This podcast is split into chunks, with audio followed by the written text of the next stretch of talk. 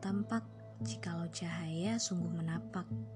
Setiap bentuk makhluk, pusat itu pasti ditemu. Biar beda letak, namun satu yang selalu dituju. Mendung yang datang, jangan langsung diharap hujan. Sikap tak acuh teman bukan berarti tak ingin berkawan. Memang banyak ketidaktahuan, apalagi tentang perasaan.